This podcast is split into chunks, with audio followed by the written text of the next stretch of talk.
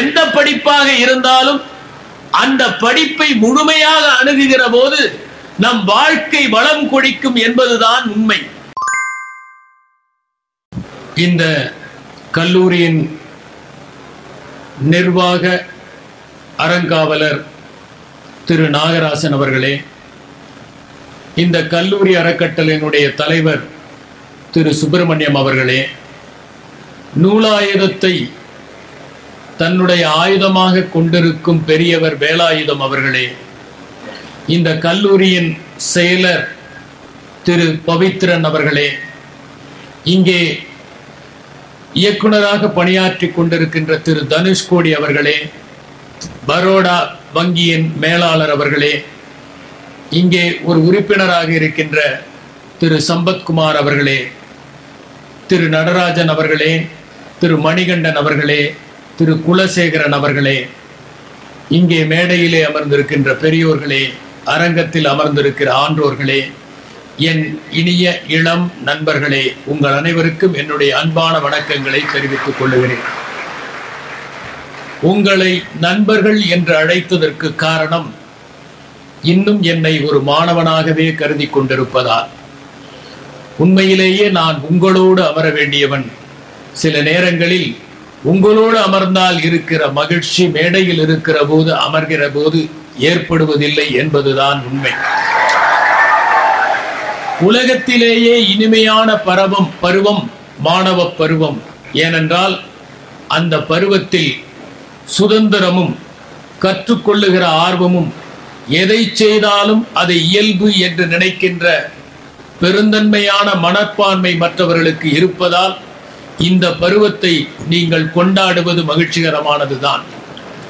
நான் இந்த கல்லூரிக்குள் நுழைந்த போது நிறைய மரங்கள் இருப்பதை பார்த்ததும் ஒரு தோப்புக்குள் நுழைந்ததை போல இருந்தது. ஆனால் இந்த அரங்கத்திற்குள் நுழைந்த பிறகு ஒரு தோட்டத்திற்குள் நுழைந்ததை போல இருந்தது. ஏனென்றால் மயான அமைதிக்கும் மலர்ச்சோலை அமைதிக்கும் வித்தியாசம் இருக்கிறது. மயான அமைதி என்பது பயமுறுத்தும் அமைதி.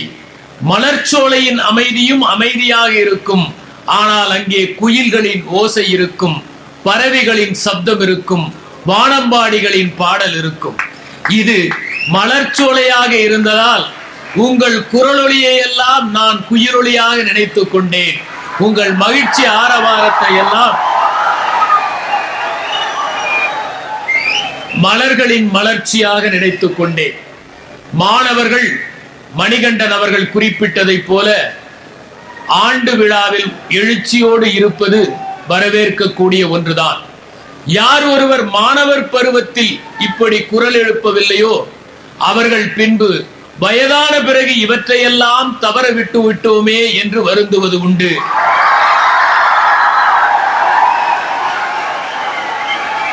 அப்படி அப்படி மாணவர் பருவத்திலே குரல் எழுப்பாமல் விட்டவர்கள்தான் அறக்கட்டளை ஆரம்பித்து இதை போன்ற கல்லூரிகளை எல்லாம் தொடங்குகிறார்கள் என்பதுதான் உண்மை. அவர்கள் அப்போது செய்யாமல் போனவற்றிற்கு பிராயச்சித்தமாக தான் உங்கள் குரலை கேட்டு மகிழ்கிறார்கள்.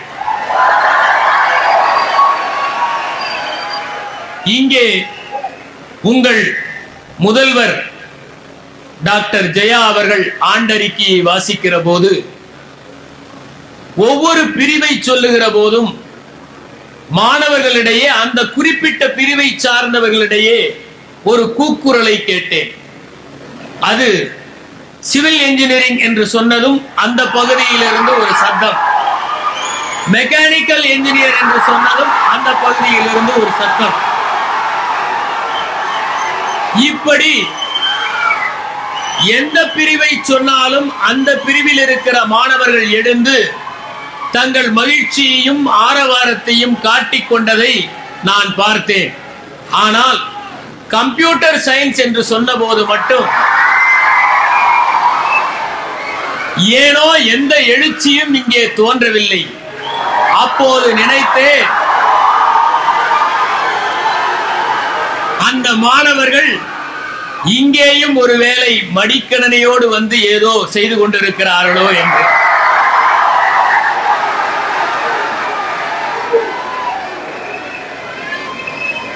ஏனென்றால் உங்கள் பிரிவுகளுக்கிடையே இருக்கக்கூடிய இந்த மனப்பான்மையை பார்த்ததும் எனக்கு ஒரு சின்ன சம்பவம் நினைவுக்கு வருகிறது. ஒரு மடாலயத்தில் ஒரு அழகான அலமாரி இருந்தது.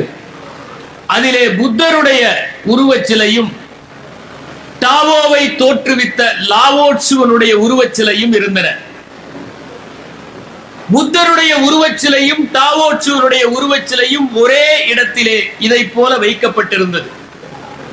அப்போது புத்தர் சொன்னார், நான் சொல்லி இரண்டாயிரத்தி இருநூறு ஆண்டுகள் ஆகிவிட்டன, ஆனால் இப்போதும் அவாவை குறைப்பது தீர்ந்தபாடு இல்லை. மனிதன் அவாவோடுதான் இருக்கிறான். யாராவது பாதுகாப்பான முதலீடு என்று சொன்னால் அவன் இதுவரை ஈட்டியதையெல்லாம் கொண்டு போய் அதிலே கொடுத்து விடுகிறான். அவனுக்கு புரிவதில்லை பாதுகாப்பான முதலீடு என்றால் வைத்தவனே திரும்பி எடுக்க முடியாததுதான் பாதுகாப்பான முதலீடு என்று என்று சொல்லி வருத்தப்பட்டார்.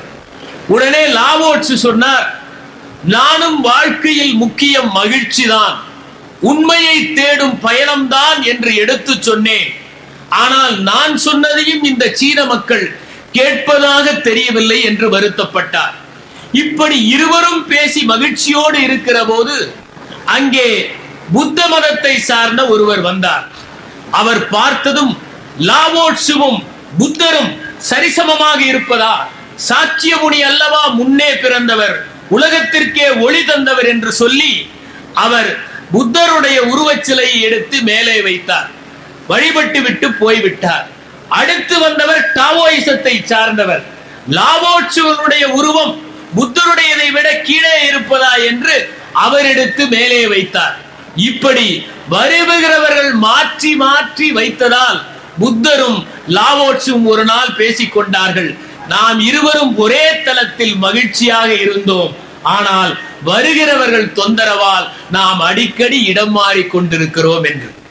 எந்த படிப்பாக இருந்தாலும் அந்த படிப்பை முழுமையாக அணுகுகிற போது நம் வாழ்க்கை வளம் கொடிக்கும் என்பதுதான் உண்மை. எல்லா பிரிவுகளுமே இன்று தேவைப்படுகின்றன. ஒரு மசால் வடையை எடுத்துக்கொண்டால் அதை செய்வதற்கு தேவையான பருப்பிற்கு விவசாயம் தேவைப்படுகிறது. அதை கொண்டு வந்து சேர்ப்பதற்கு நிச்சயமாக போக்குவரத்து துறையின் தயவு தேவை. அடுப்பு செய்வதற்கான இரும்பிற்கு மெக்கானிக்கல் இன்ஜினியரிங் தேவைப்படுகிறது.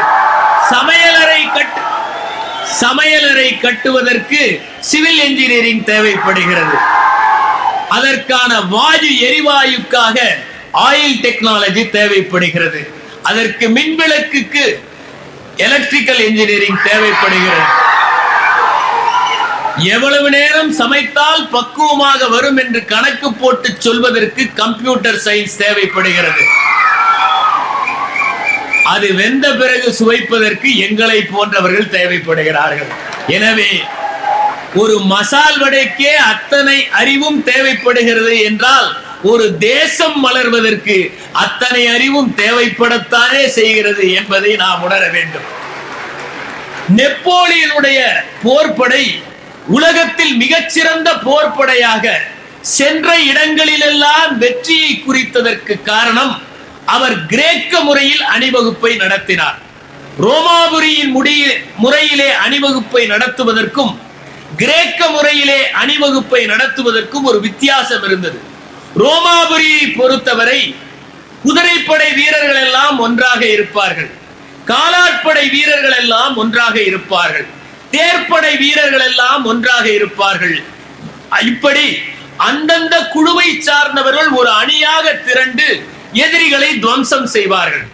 சமயத்தில் தேர்ப்படை ஒன்று முன்னேறி வந்தால், காலாட்படை அதை சந்திக்க நேரிட்டால், அந்த தேரின் சக்கரத்திலே விழுந்தும் குதிரைகளின் கால்களின் அடியில் மிதிபட்டும் முழுவதுமாக காலாட்படை சிதைந்து சின்ன பின்னமாகி துவம்சமாகி விடும். ஆனால் நெப்போலியன் அப்படி செய்யவில்லை. நெப்போலியனுடைய அணியிலே அணி அணியாக பிரிக்கிற போது அதிலே தேர்ப்படையும் இருக்கும், குதிரைப்படையும் இருக்கும், காலாட்படையும் இருக்கும், வாட்படையும் இருக்கும், துப்பாக்கி படையும் இருக்கும், பீரங்கி படையும் இருக்கும். இவை அத்தனையும் இருக்கிற போது எதிரியின் அணியை சிதைத்து ஒரே நொடியிலே காலி செய்வதற்கான வைராக்கியமும் வீரமும் திண்மமும் திடைமும் அவர்களிடம் இருக்கும். அதைத்தான் கிரேக்க முறையிலே அணிவகுப்பது என்று நெப்போலியன் சொன்னார். என்னை பொறுத்தவரை ஒரு நிறுவனத்தை எடுத்து கொண்டால் கூட அந்த நிறுவனத்திலே குறிப்பிட்டவர்கள் மட்டுமே ஒன்று கூடி பணியாற்றுகிற போது அவர்களால் வளர முடிவதில்லை. உதாரணமாக ஒரு தொழிற்சாலை இருக்கிறது என்றால் அதிலே சந்தையை சார்ந்தவர்கள் மட்டும் ஒன்றாக கூடி தேநீர் அருந்துவார்கள். அங்கே கணக்கு பிரிவை சார்ந்தவர்கள் மற்றும் ஒன்றாக கூடி தேநீர் அருந்துவார்கள். அங்கே நிதியை கவனிப்பவர்கள் மட்டும் ஒன்றாக சேர்ந்து மதிய உணவு அருந்துவார்கள். மற்ற பிரிவிலே என்ன நடக்கிறது என்பதே மற்றவர்களுக்கு தெரியாமல் போய்விடும். ஆனால் ஜப்பானை பொறுத்தவரை ஒரு பிரிவிலே இருக்கிற அனைவரும் ஒன்றாக சேர்ந்து மதிய உணவு அருந்துவார்கள். அப்போது மார்க்கெட்டிங் பிரிவில் உள்ளவர்களுடைய வேதனைகளை பினான்ஸ் டிபார்ட்மெண்டில் இருக்கிறவர்கள் அறிந்து கொள்வார்கள். பினான்ஸ் டிபார்ட்மெண்டினுடைய பிரச்சனைகளை மேனுஃபேக்சரிங் டிபார்ட்மெண்டில் இருக்கிறவர்கள் அறிந்து கொள்வார்கள். மேனுஃபேக்சரிங் டிபார்ட்மெண்டில் இருக்கிற பிரச்சனைகளை அங்கே இருக்கக்கூடிய செக்யூரிட்டிகள் தெரிந்து கொள்வார்கள். இதனால் அந்த நிறுவனத்தின் குறைகள் சாப்பாட்டு மேசையிலேயே உணவை பரிமாறுவதை போல உணர்வை பரிமாறுவதன் மூலம் தீர்க்கப்படும். அதனால்தான் ஜப்பான் உலகத்தில் மிகப்பெரிய பொருளாதார ராட்சச உருவத்தை அடைய முடிந்தது. அதனால் எந்த ஒரு நிறுவனமாக இருந்தாலும் அந்த நிறுவனத்தில் அனைவரும் கூடுகிற போதுதான் அவர்கள் மேன்மை அடைய முடியும். நான் குறிப்பிடுவதற்கு காரணம், நீங்கள் எந்த துறையில் படித்தாலும் சரி, மற்ற துறைகளில் இருக்கிற அறிவிலும் கொஞ்சம் தெரிந்து கொள்ளுங்கள். ஏனென்றால் அப்போது உங்களுடைய வளர்ச்சி இன்னும் அதிகமாக இருக்கும், இன்னும் மேன்மையாக இருக்கும் என்பதுதான் உண்மை. இந்த ஆண்டு விழாவில் இங்கே பேசுகிற போது உங்களுடைய முதல்வர் ஒரு முக்கியமான செய்தியை குறிப்பிட்டார்.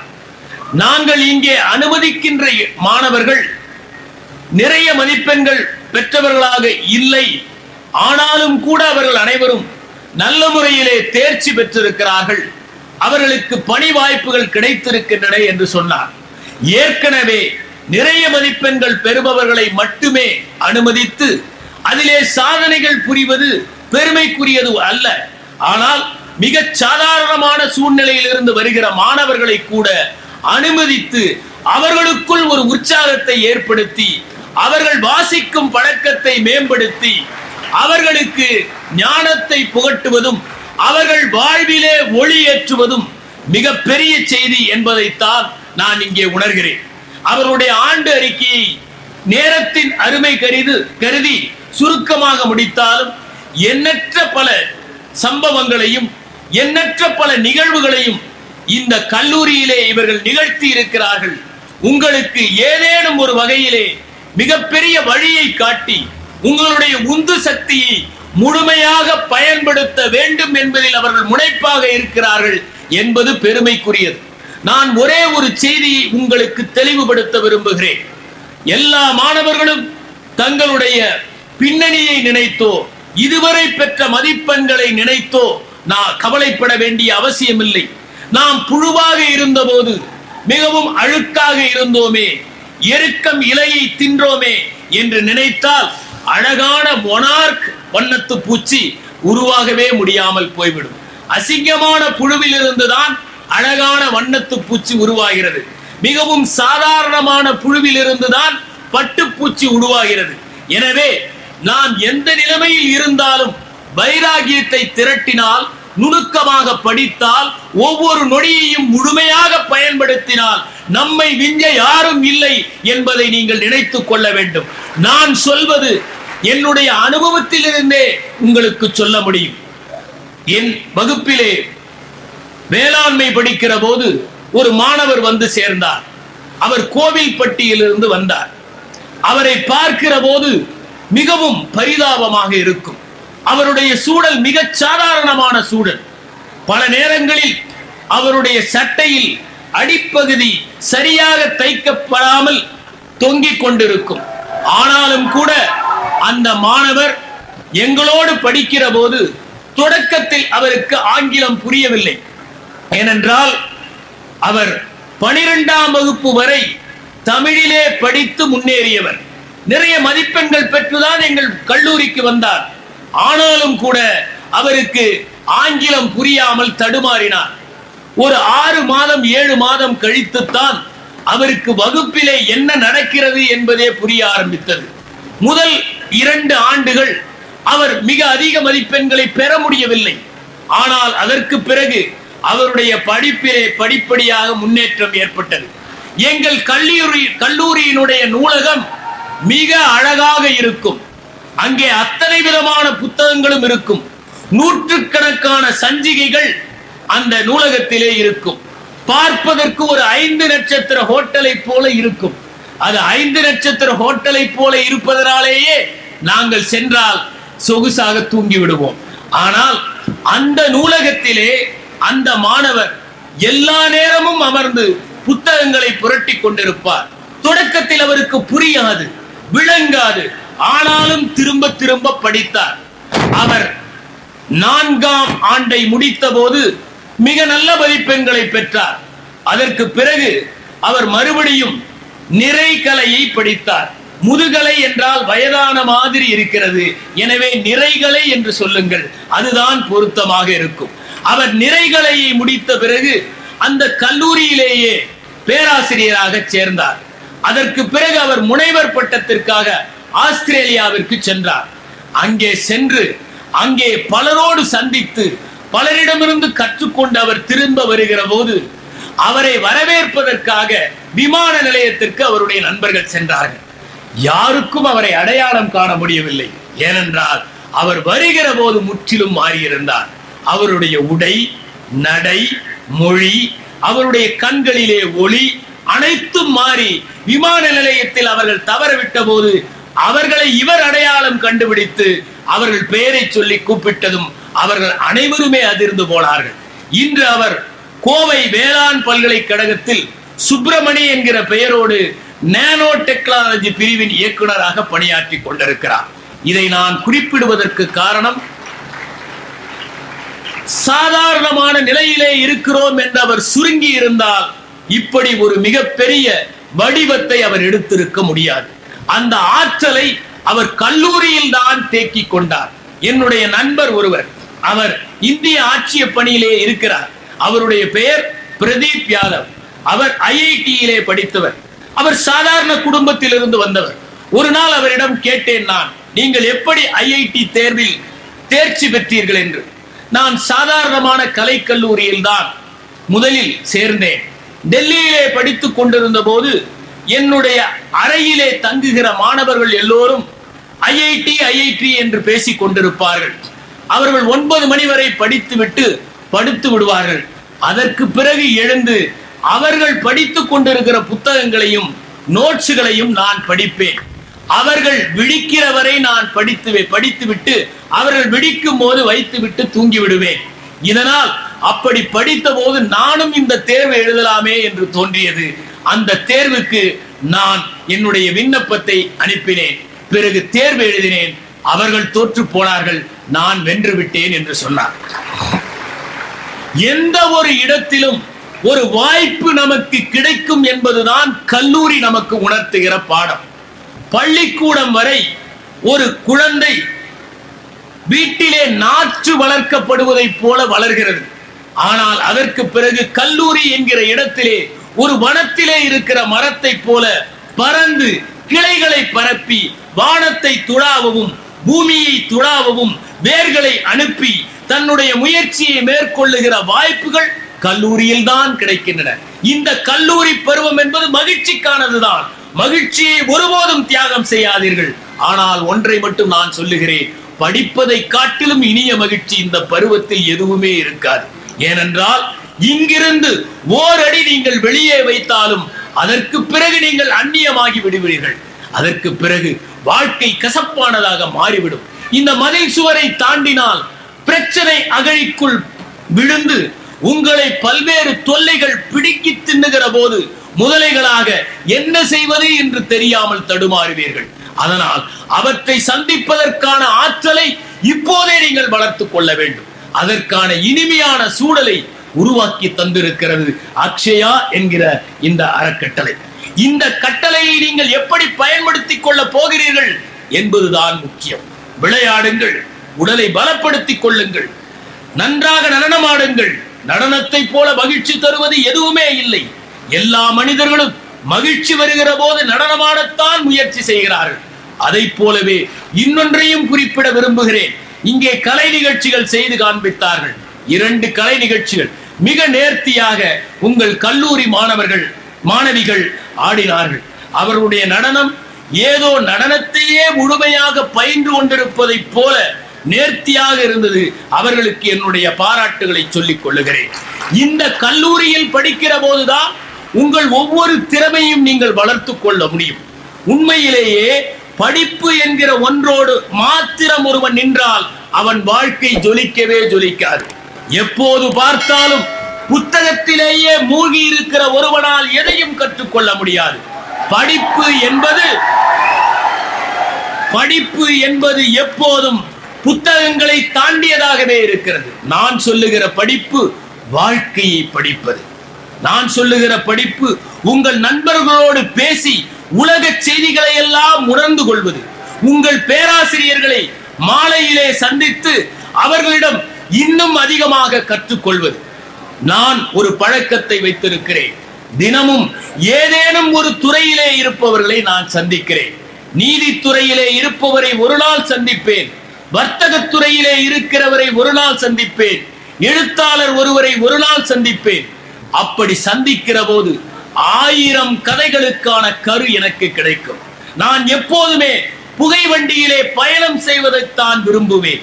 ஏனென்றால் ஒரு புகை வண்டியிலே பயணம் செய்கிற போது நாம் பார்க்கிற மனிதர்கள் பலவிதமான அனுபவங்களை நமக்கு தருகிறார்கள். பலவிதமான சம்பவங்கள் நமக்கு கிடைக்கின்றன. அவற்றிலிருந்து நாம் கற்றுக்கொள்பவைதான் அதிகம். நீங்கள் உண்மையிலேயே வாழ்க்கையில் மிக பெரிய வெற்றியை பெற வேண்டும் என்று நினைத்தால் உங்கள் புலன்களை எல்லாம் விழிப்புணர்வோடு வைத்துக் கொள்ளுங்கள். உங்கள் புலன்கள் எல்லா நேரமும் விழிப்புணர்வுடன் இருந்தால் பார்க்கிற ஒவ்வொரு தகவலும் உங்கள் மனத்திலே ஆழமாக பதியும். நான் பலரை பார்த்திருக்கிறேன். வாழ்க்கையில் உயர்ந்தவர்கள் எல்லோருமே கல்லூரி பருவத்தில் தான் தங்களை நெறி செய்து கொண்டவர்கள். கல்லூரி பருவத்தில் தான் தங்களை செதுக்கி சிற்பமாக்கி கொண்டவர்கள். கல்லூரி பருவத்தில் தான் அவர்கள் தங்கள் திசைகளை தீர்மானித்தவர்கள். எது நம்முடைய நோக்கம்? நாம் மின்னை தொட வேண்டுமா, அல்லது ஆகாயத்தையே ஆராய வேண்டுமா, அல்லது நாம் எந்த திசையிலே பயணம் செய்தால் இந்த உலகத்திற்கு செழுமை சேர்க்க முடியும் என்பதை இந்த பருவத்தில் தான் நீங்கள் தீர்மானிக்க முடியும். அதற்காக வேலை வாய்ப்பு ஒன்றுதான் இல்லை என்று ஒரு நாளும் நான் சொல்ல போவது இல்லை. வேலை வாய்ப்பு என்பது உங்கள் நோக்கத்தை அடைவதற்கான ஒரே ஒரு படிதான். வேலையினால் மட்டுமே உங்கள் வாழ்க்கை எப்போதும் மலர்ந்துவிடும் என்பதை நான் ஒப்புக்கொள்ள மாட்டேன். அதை தாண்டியதாக வாழ்க்கை இருக்கிறது. வேலை என்பது எப்போதும் ஒரு படிதான், ஒரு வாய்ப்பு தான், ஒரு வழிதான். அதுவே ஊராகி விடாது. ஆனாலும் அந்த படியை நாம் கால் வைக்கிற போது திடமாக வைப்பதற்கான பயிற்சி இந்த பருவத்திலே உங்களுக்கு கிடைக்கிறது. இந்த பருவத்திலே நீங்கள் மகிழ்ச்சியாக உங்கள் சகமானவர்களிடமிருந்து எவற்றையெல்லாம் உறிஞ்சிக் கொள்ள முடியுமோ, எவற்றையெல்லாம் தெரிந்து கொள்ள முடியுமோ, எவற்றையெல்லாம் கற்றுக்கொள்ள முடியுமோ, அவற்றையெல்லாம் உறிஞ்சிக் கொள்ளுங்கள். அப்போதுதான் உங்கள் வாழ்க்கை இந்த தளத்திலிருந்து இன்னும் உயரமான தளத்திற்கு செல்ல முடியும். இந்த உலகத்தில் நிறைய போட்டி இருக்கிறது. எனவே இந்த போட்டியை சமாளிப்பதற்கு நீங்கள் எப்போது பார்த்தாலும் தயாராக இருக்க வேண்டும் என்பதை போன்ற மாயையை எல்லோரும் உருவாக்குவதற்கு வைத்திருக்கிறார். நான் இன்று உங்களுக்கு ஒன்று சொல்லுகிறேன். எல்லா நிறுவனங்களும் தகுதியான நபர்களை தேடிக்கொண்டிருக்கிறார்கள். தகுதி என்பது திறமை மட்டுமல்ல, விசுவாசத்துடன் இருப்பது, நம்பிக்கையுடன் இருப்பது. இன்று பல திறமையான இளைஞர்கள் கிடைக்கிறார்கள். ஆனால் விசுவாசமான இளைஞர்கள் எப்போதாவது தான் கிடைக்கிறார்கள். ஏதோ ஒருவர் தான் எப்போதாவது நமக்கு அனைத்தையும் நம்பி ஒப்படைக்கிற அளவிற்கு இருக்கிறார்கள். இல்லாவிட்டால் அந்த நிறுவனத்தில் சேர்ந்து இரண்டு ஆண்டுகளுக்கு பிறகு அவர்களே ஒரு போட்டி நிறுவனத்தை ஆரம்பித்து விடுகிறார்கள். காரணம், இன்று இருக்கிற இளைஞர்கள் விரைவில் பணம் செய்ய வேண்டும், வேகமாக பணம் செய்ய வேண்டும், எளிதாக பணம் செய்ய வேண்டும் என்று நினைக்கிறார். நாற்பது வயதாகிற போது பணியை முடித்துவிட்டு ஓய்வெடுக்க வேண்டும் என்று நினைத்து பலர் தங்கள் வாழ்க்கையை சிக்கலாக்கி கொள்ளுகிறார்கள். உழைப்பு என்பது எப்போதும் ஆனந்தமயமானது என்பதை சின்ன வயதிலிருந்தே நாம் சொல்லிக் கொடுப்பதில்லை. நாம் சொல்வதெல்லாம் கஷ்டப்பட்டு படி என்பதுதானே தவிர இஷ்டப்பட்டு படி என்பது அல்ல. நாம் சொல்வதெல்லாம் பாட புத்தகத்தோடு தவள் என்று சொல்லுவதல்ல. பாட புத்தகத்தை நாம் சுமையாக நினைக்கிறோம். வீட்டு பாடம் எழுதுவது என்பது மிகப்பெரிய கொடுமையாக இருக்கிறது. அது ஒரு ஒரு காலம் வரை நமக்கு மகிழ்ச்சியானதாக, வீட்டு பாடத்திலிருந்து தப்பிப்பதாக இருக்கிறது. ஆனால் வாழ்க்கை என்கிற போர்க்களம் என்பது சிக்கல்கள் நிறைந்தது என்பதை நாம் கல்லூரி வாழ்க்கையை முடிக்கிற போது தெரிந்து கொள்பவர்களாக இருக்கிறோம். இங்கே பல மாணவர்கள் போட்டித் தேர்வுகளான குடியுரிமை பணி தேர்வுகளுக்கு தாங்கள் தயார் செய்ய வேண்டும் என்று விரும்புவதாக இங்கே இருந்த இயக்குனரும் இங்கே இருக்கிற தலைவரும் மேனேஜிங் டிரஸ்டி அவர்களும் என்னிடம் குறிப்பிட்டார். மாணவர்களே, போட்டித் தேர்வுக்கு தயாரிக்க வேண்டும் என்று நீங்கள் நினைத்தால் இந்த கல்லூரியிலேயே அதற்கான ஆயத்தத்தை தொடங்கிவிடுங்கள். நாங்கள் எல்லாம் எங்கள் கல்லூரியிலே சேர்ந்த போது போட்டித் தேர்வுக்கு நீங்கள் தயார் செய்யுங்கள் என்று சொல்வதற்கு யாரும் இல்லை. நாங்கள் ஒரு பட்டம் பெற வேண்டும் என்கிற எண்ணத்தோடு தான் அந்த கல்லூரிக்கு நுழைந்தோம். அதை தாண்டி நாங்கள் சிந்திக்கவில்லை, பார்க்கவும் இல்லை. கடிவாளம் இடப்பட்ட குதிரையைப் போல எங்களுடைய நோக்கமெல்லாம் மதிப்பெண்கள் பெறுவதில் தான் இருந்ததே தவிர எங்கள் மதிப்பை கூட்டுவதில் இருக்கவில்லை. ஆனால் நீங்கள் இப்போதிருந்தே போட்டித் தேர்வுகளுக்கு தயார் செய்ய வேண்டும். ஒவ்வொரு நாளும் ஒரு குறிப்பிட்ட நேரத்தை ஒதுக்குங்கள். நீங்கள் மேலே படிக்க வேண்டும் என்றால், வெளிநாட்டு பல்கலைக்கழகங்களிலே படிக்க வேண்டும் என்று விரும்பினால் அவற்றிற்கான தேர்வுகளுக்கு இப்போதிருந்தே நீங்கள் தயார் செய்வது அவசியம். அப்போதுதான் நீங்கள் இந்த கல்லூரியை விட்டு வெளியே வருகிற போது அந்த தேர்வுகளை முறையாக எதிர்கொள்ள முடியும். மிகச்சிறந்த நூலகம் கல்லூரியில் தான் கிடைக்கும். நான் என் கல்லூரி நூலகத்தை படிக்கிற போது பயன்படுத்தவில்லை. ஆனால் போட்டித் தேர்வு எழுத வேண்டும் என்கிற நெருக்கடி ஏற்பட்ட போது அதே நூலகத்திற்கு சென்றேன். அங்கே ஒரு மணி நேரம் நின்று அனுமதி வாங்கி ஒரு வாரம் மட்டும் நான் பயன்படுத்தினேன். அப்போதுதான் எவ்வளவு பெரிய அட்சய பாத்திரத்தை நான் தவறவிட்டிருக்கிறேன் என்பதை அறிந்தேன். ஆகவே நண்பர்களே, இந்த நூலகத்தை முழுமையாக பயன்படுத்துங்கள். ஒருபோதும் தேர்வுக்காக படிக்காதீர்கள், தேர்வை தாண்டி படியுங்கள். பல்தசார் என்பவர் சொல்லுவார், நீங்கள் வகிக்கிற பதவியை காட்டிலும் நீங்கள் மேன்மையானவர்களாக இருக்க வேண்டும். நீங்கள் எந்த நாற்காலியில் இருக்கிறீர்களோ அதை காட்டிலும் தகுதி மிகுந்தவர்களாக இருக்க வேண்டும். ஒருபோதும் மற்றவர்கள் உங்களை உங்கள் நாற்காலிக்காக மதிக்க கூடாது. நீங்கள் அமர்ந்திருக்கிற நாற்காலி சாதாரணமாக இருக்கலாம், ஆனால் நீங்கள் மேன்மையானவர்களாக இருக்க வேண்டும் என்றார். அதை போல நீங்கள் மேன்மையானவர்களாக மாற வேண்டும் என்று நினைத்தால் ஒருபோதும் தேர்வை குறித்து படிக்காதீர்கள். தேர்வில் மதிப்பு மதிப்பெண் வாங்குவது என்பது சாதாரணமான நிகழ்வு. அதை தாண்டி தெரிந்து கொள்வதற்காக படியுங்கள். எனக்கு தெரிந்த ஒரு நண்பர், கணிதம் என்றால் அவருக்கு உயிர். அவர் சின்ன வயது படிக்க சின்ன வயது இருக்கிற போதே என்னமோ தெரியவில்லை, கணிதம் என்று வந்துவிட்டால் அந்த கணிதம் அவரை ஈர்த்தது. அவருக்கு மொழி பாடங்களில் விருப்பம் இல்லை, அவருக்கு பூகோளத்தில் விருப்பம் இல்லை, சரித்திரத்தில் விருப்பம் இல்லை, அறிவியலில் கூட விருப்பம் இல்லை. அவருடைய தந்தை அவருக்கு சில கணித புத்தகங்களை வாங்கி கொடுத்தார். ஒரே இரவில் அந்த கணித புத்தகத்தை கதை புத்தகத்தை வாசிப்பதை போல வாசித்து முடித்து விடுவார். அவருக்கு ஏபல் பரிசு என்ற ஒன்று கிடைத்தது. நோபல் பரிசு கிடைப்பதற்கு சமமானது ஏபல் பரிசு. உங்கள் எல்லோருக்கும் தெரியும், நோபல் பரிசு கணிதத்திற்கு வழங்கப்படுவதில்லை. இதற்கு ஒரு காரணமும் சொல்லப்படுகிறது.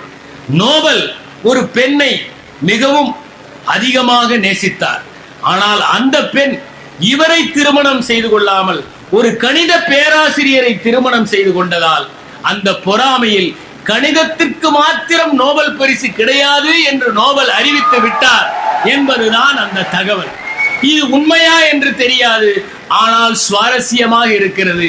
எனவே ஏற்றுக்கொள்வோம், ஆமென்.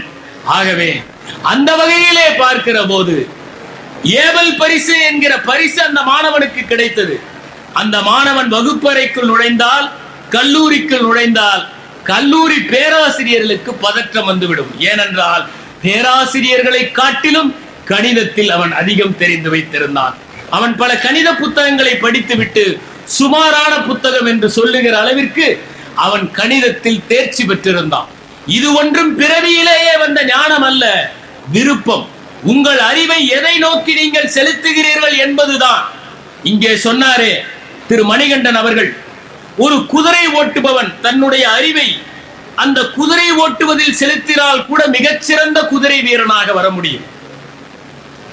ஒரு ஒரு காகிதம் செய்பவன் மிகச்சிறந்த அறிவை அந்த காகிதம் செய்வதில் செலுத்தினால் கூட அவனால் உலக புகழ் பெற முடியும். அதைத்தான் தன்னுடைய அறிவை திரட்டி நூத்தி ஐந்தாம் ஆண்டில் கிபி நூத்தி ஐந்தாம் ஆண்டில் தாசர் லூங் என்பவர் சீனத்திலே காகித கூழை கண்டுபிடித்து முதல் முதலாக காகிதத்தை கண்டுபிடித்தார். உலகத்திற்கு காகிதத்தை கண்டுபிடித்து கொடுத்தது சீனம்தான். ஆனால் அந்த சீனம் அதை ரகசியமாக வைத்திருந்தது. நீங்கள் நினைத்து பாருங்கள், நமக்கு மட்டும் காகிதம் இன்னும் ஒரு ஆயிரம் ஆண்டுகளுக்கு முன்னால் கிடைத்திருந்தால் நம்முடைய தமிழ் இலக்கியங்களை எல்லாம் எப்படி பாதுகாத்து இருக்கலாம், நம்முடைய மருத்துவ முறைகளை எல்லாம் எப்படி பாதுகாத்து இருக்கலாம், நம் கட்டடக் கலைகளை எல்லாம் எப்படி பாதுகாத்து இருக்கலாம், நம்முடைய நீர் மேலாண்மை எல்லாம் எப்படி பாதுகாத்து இருக்கலாம். அன்று நம்மிடம் தொழில்நுட்பம் இல்லாமல் இல்லை. பெரிய கோயிலை கட்டியவர்கள் ஆறு ஆண்டுகளில் கட்டி முடித்தார்கள் என்றால் எவ்வளவு பெரிய தொழில்நுட்பம் தமிழனிடம் இருந்திருக்க வேண்டும் என்பதை நினைத்து பாருங்கள். ஆனால் அவற்றையெல்லாம் நாம் பாதுகாக்க மறந்து விட்டோம். மேற்கிலே அனஸ்தீசியா என்பது பத்தொன்பதாம் நூற்றாண்டில் தான் வந்தது. ஆனால் நமது நாட்டிலே இரண்டாயிரம் ஆண்டுகளுக்கு முன்பே சில மூலிகைகளை கொடுத்து அறுவை சிகிச்சை செய்வதற்கு முன்னால் ஒருவனை மயக்க நிலைமைக்கு ஆழ்படுத்துவது இருந்திருக்கிறது. எனவே இவற்றிலெல்லாம் நாம் முன்னேறி இருந்தாலும் அவற்றை ஆவணப்படுத்த நாம் மறந்துவிட்டோம் என்பதுதான் உண்மை. எனவே எந்த ஒரு செயலை செய்தாலும் அதில் முழுமையாக செய்கிற பழக்கத்தை இப்போது நீங்கள் கற்றுக்கொள்ள வேண்டும். ஒரு நாள் என்பது சிலருக்கு இருபத்தி நான்கு மணி நேரமாக இருக்கிறது, சிலருக்கு நாற்பத்தெட்டு மணி நேரமாக இருக்கிறது, சிலருக்கு ஆறு மணி நேரமாக இருக்கிறது. நாம் எவ்வளவு நேரம் விழிப்புணர்வோடு இருக்கிறோம் என்பதுதான் நம்முடைய நாளை தீர்மானிக்கிறது. சிலர் மூன்று மணி நேரம் தான் தூங்கி அந்த மூன்று மணி நேர தூக்கத்திலேயே அனைத்து ஆற்றலையும் பெற்று இருபத்தி ஓரு மணி நேரம் பணியாற்றி இருக்கிறார்கள். அப்படிப்பட்டவர்கள் தான் மகத்தான காவியங்களை எல்லாம் உருவாக்கி இருக்கிறார்கள். நீங்கள் நினைத்து பாருங்கள், அந்த காலத்தில் மின்சார விளக்குகள் இல்லாத போது ஒரு லட்சம் சூத்திரங்கள் கொண்ட மகாபாரதத்தை ஒருவர் எழுதியிருக்கிறார் என்றால், அதுவும் ஓலைச்சுவடிகளில் எழுதியிருக்கிறார் என்றால், அவர் எவ்வளவு தூரம் உழைப்பை சிந்தி இருக்க வேண்டும் என்பதை நீங்கள் நினைத்து பாருங்கள். இன்று நம்மிடம் வசதி வந்துவிட்டது. மிக மென்மையாக தட்டச்சு செய்தால் போதும், நமக்கு தேவையான தகவல்கள் எல்லாம் விரல் நுனியிலே கிடைத்து விடுகின்றன என்கிற மேன்மையை நாம் அடைந்து விட்டோம். ஆனாலும் நமக்கு படிப்பது என்பது துன்பமாக இருப்பதற்கு காரணம் படிப்பை நாம் நேசிப்பது இல்லை. படிப்பை நாம் நேசித்தால், புத்தகத்தின் பக்கங்களோடு நாம் தவழ்ந்தால் ஒரு நாளைக்கு ஆயிரம் பக்கங்களை அனாயாசமாக படித்து விட முடியும். நான் சின்ன வயதிலே படிக்கிற போது ஒரு நாளைக்கு ஐம்பது பக்கங்களை படிப்பது என்பது எனக்கு சிரமமாக இருந்தது. ஆனால் இன்று ஐநூறு பக்கங்களை வாசிப்பது என்பது மிக மிக சாதாரணமாக கைகூடுகிற ஒரு விஷயமாக இருக்கிறது. ஆனால் இரண்டாயிரம் பக்கங்களை ஒரு நாளைக்கு வாசித்தவர்களை நான் அறிவேன்.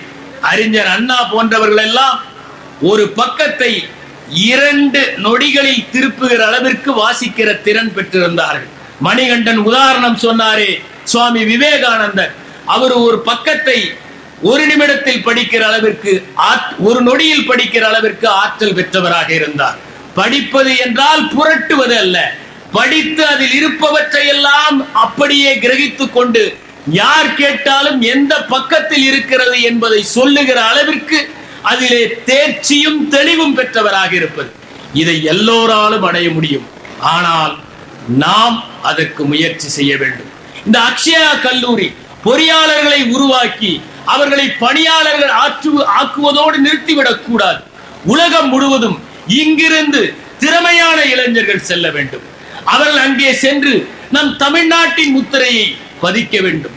நாணயம், நேர்மை, எளிமை, திறமை, உழைப்பு ஆகிய அனைத்தையும் அவர்கள் தங்கள் பணியினால் பதிக்க வேண்டும். நாம் புதிய புதிய கண்டுபிடிப்புகளை உலகிற்கு தர வேண்டும். அதற்கான ஆற்றல் நம்மிடம் இருக்கிறது. ஆனால் நாம் நெறிப்படுத்தாமல் இருந்து விடுகிறோம். சாதாரணமானவற்றில் திருப்தி அடைந்து விடுவோமே, ஆனால் அபரிமிதமானவற்றை நாம் அடைவதில் பல பிரச்சனைகள் இருக்கின்றன. கிளென் கன்னிங்ஹாம் என்கிற ஒரு மாணவன் ஒரு வீட்டிலே அடுப்பிலே அவன் சுடு தண்ணீரை தயார் செய்து கொண்டிருந்தான். வெந்நீரை தயார் செய்து கொண்டிருக்கிற போது திடீரென அந்த அடுப்பு வெடித்தது. அந்த சமையலறை எரிந்து விட்டது. அதிலே அவன் கால்கள் கருகிவிட்டன. கருகிய உடலை கொண்டு வந்து மருத்துவமனையிலே அனுமதித்தார்கள். அங்கே இருக்கிற எல்லோரும் சொன்னார்கள், இப்படி ஒரு குழந்தை பிழைப்பதற்கு இறந்திருக்கலாம், வாழ்நாள் முழுவதும் உங்களுக்கு இவன் ஒரு பாரமாக இருப்பானே என்று பேசுகிறார்கள் அந்த தாயிடம். அந்த தாயின் மனம் எவ்வளவு பாடுபட்டிருக்கும் என்பதை நினைத்து பாருங்கள். ஆனால் அவளோ அவற்றை சகித்து கொண்டாள். தன் மகன் எப்படியாவது குணமாக கூடாதா என்றுதான் ஒரு தாய் நினைப்பாள். அவன் கருகி இருந்தாலும் அவளுடைய கண்களுக்கு அவன் தங்க விக்கிரகம் போலத்தான் தெரிவான். எப்போது அந்த குழந்தை உயிரோடு திரும்புகிறதோ அப்போது ஏற்கனவே இருந்ததை விட அழகாகத்தானே தாயின் கண்களுக்கு அந்த குழந்தை தெரியும். ஆகவே அந்த தாய் அந்த குழந்தையை போற்றி போற்றி பாதுகாத்தாள். மருத்துவர்கள் சொன்னார்கள், இவன் பிழைத்தாலும் எதற்கும் பயனற்றவனாக இருப்பான் என்று. அவை அனைத்துமே அந்த குழந்தையின் காதுகளிலும் விழுந்தது. ஆனால் அவன் சொன்னான், நான் பிழைத்துக் கொள்ளப் போகிறேன், நான் மற்றவர்களைப் போல காய்கறியாக வாழப்போவது இல்லை, நான் மகத்தான சாதனைகள் புரிய போகிறேன் என்று சொன்னான். அவன் ஒரு வழியாக உயிர் தப்பினான். அவனை வீட்டிற்கு அழைத்து சென்றார்கள்.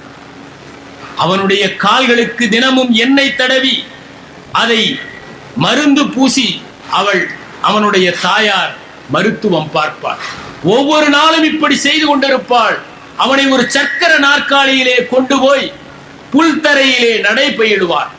அவனோ அந்த சக்கர நாற்காலியில் தான் இருப்பான். அப்போதுதான் அவன் புற உலகத்தை காண்கிற நேரம்.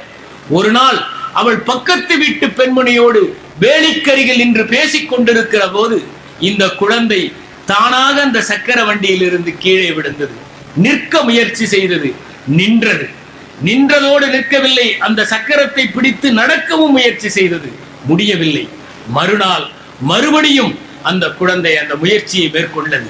கால்கள் வலித்தன, வலி உயிரையே எடுத்து விடுவதைப் போல வலித்தது. கண்ணீர் விடவில்லை, வலியை தாங்கிக் கொண்டது. நான் நடப்பேன் என்று முயற்சி செய்தது. இப்படி முயற்சி செய்து முயற்சி செய்து அந்த குழந்தை மருத்துவர்கள் சொன்ன சொல்லையும் மீறி நடக்க ஆரம்பித்தது. பள்ளிக்கு மறுபடியும் செல்ல ஆரம்பித்தது. பள்ளிக்கு சென்றதோடு நின்று விடவில்லை, ஓட்ட பந்தயத்திலும் கலந்து கொண்டது. முதலில் தோற்று போனது, ஆனால் தொடர்ந்து ஓடியது. ஓடுகிற போது எவனுடைய உடம்பு முழுவதும் கால்களாக மாறுகிறதோ அவனே சிறந்த ஓட்டப்பந்தய வீரனாக இருக்க முடியும். அப்படி அந்த உடம்பு முழுவதும் காலாக மாறியது. இவன் ஓட மாட்டான், நடக்க மாட்டான் என்று சொன்னவர்களுடைய முகத்திலே கரியை பூசிவிட்டு அந்த குழந்தை ஓடத் தொடங்கியது.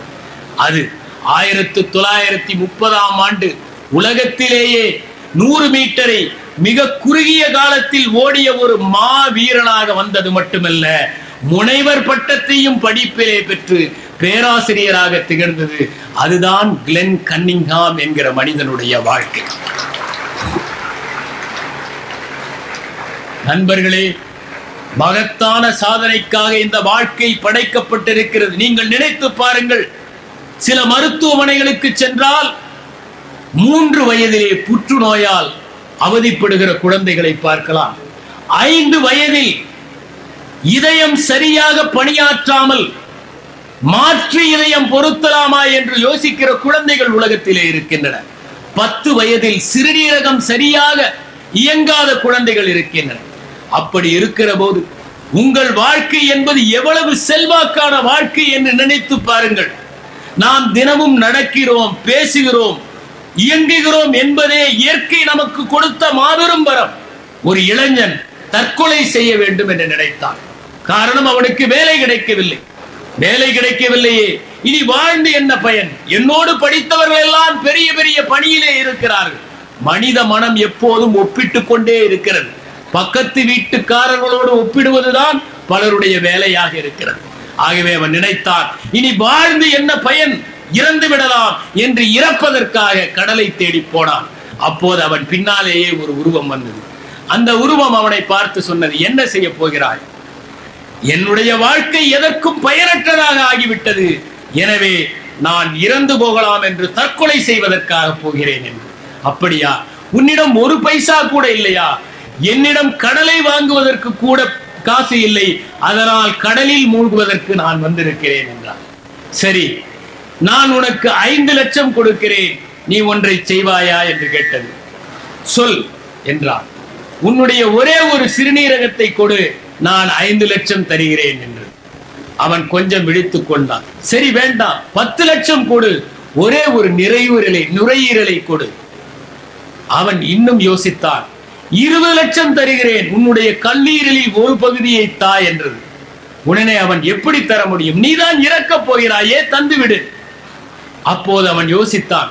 அந்த உருவம் சொன்னது, இவ்வளவு லட்சம் ரூபாய் பெருமான உடலை கடலில் மாய்த்து அழித்துக் கொள்ள போகிறாயா? நீ இவ்வளவு கோடி பெருமானவன் என்பதை நினைத்து பார் என்று. நாம் ஒவ்வொருவருமே ஒரு கோடி பெறுகிற அளவிற்கு தகுதி படைத்தவர்கள் என்பதை நல்ல நிலையிலே இருக்கிற நாம் அனைவருமே உணர வேண்டும். இளமை காலத்திலே அதை வீணடித்து பணம் சம்பாதிப்பதற்காக செலவழித்து விட்டு வயதான காலத்தில் எவ்வளவு பணம் செய்தாவது செலவழித்தாவது நாம் உடல் நலத்தை பெறலாம் என்று பலர் போராடி கொண்டிருக்கிறார். ஆனால் ஒரு காலம் அந்த பழைய உடல்நிலை வரப்போவதில்லை. எனவே உடல்நிலையை பேணுங்கள், மனநலத்தை பேணுங்கள். இந்த அழகான வளாகத்தில் நீங்கள் அனைவரும் நன்றாக படித்து பாடுகிற குயிலாக, ஓடுகிற வானம்பாடியாக, தாவுகிற மீனாக, பறக்கிற பட்டாம்பூச்சியாக, வானத்தையே விசாரிக்கின்ற உயர்ந்த பறவையாக நீங்கள் பறந்து இந்த உலகத்தில் இருக்கக்கூடிய நுட்பங்களை எல்லாம் அறிந்து அதன் மூலம் உங்கள் வாழ்க்கையை வளப்படுத்திக் கொள்ளுங்கள். நீங்கள் செல்கிற இடங்களில் எல்லாம் உங்கள் குடும்பத்தின் பெருமை, நீங்கள் படித்த இந்த நிறுவனத்தின் பெருமையை, உங்களுக்காக நல்ல வாழ்க்கையை ஏற்படுத்தி கொடுத்த இந்த தமிழகத்தின் பெருமையை, நம் பாரத நாட்டின் பெருமையை முத்திரையாக பதியுங்கள். அதற்காக நாம் சபதம் எடுத்துக் கொள்ளுகிற நிறம்தான் இந்த ஆண்டு விழா. அதற்காக நாம் சூழரைக்கிற நாள் தான் இந்த ஆண்டு விழா.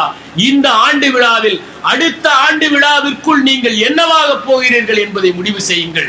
வாழ்க்கையை நேசியுங்கள். ஒவ்வொரு நொடியும் அழகாக பயன்படுத்துங்கள். ஒரு நாளில் பல நாட்களை திணியுங்கள். அதன் மூலம் உங்கள் வாழ்க்கை வசந்தமாகட்டும் என்று மட்டும் என்னுடைய உங்களுடைய சகமானவனுடைய வேண்டுகோளாக சொல்லி விடைபெறுகிறேன். வணக்கம்.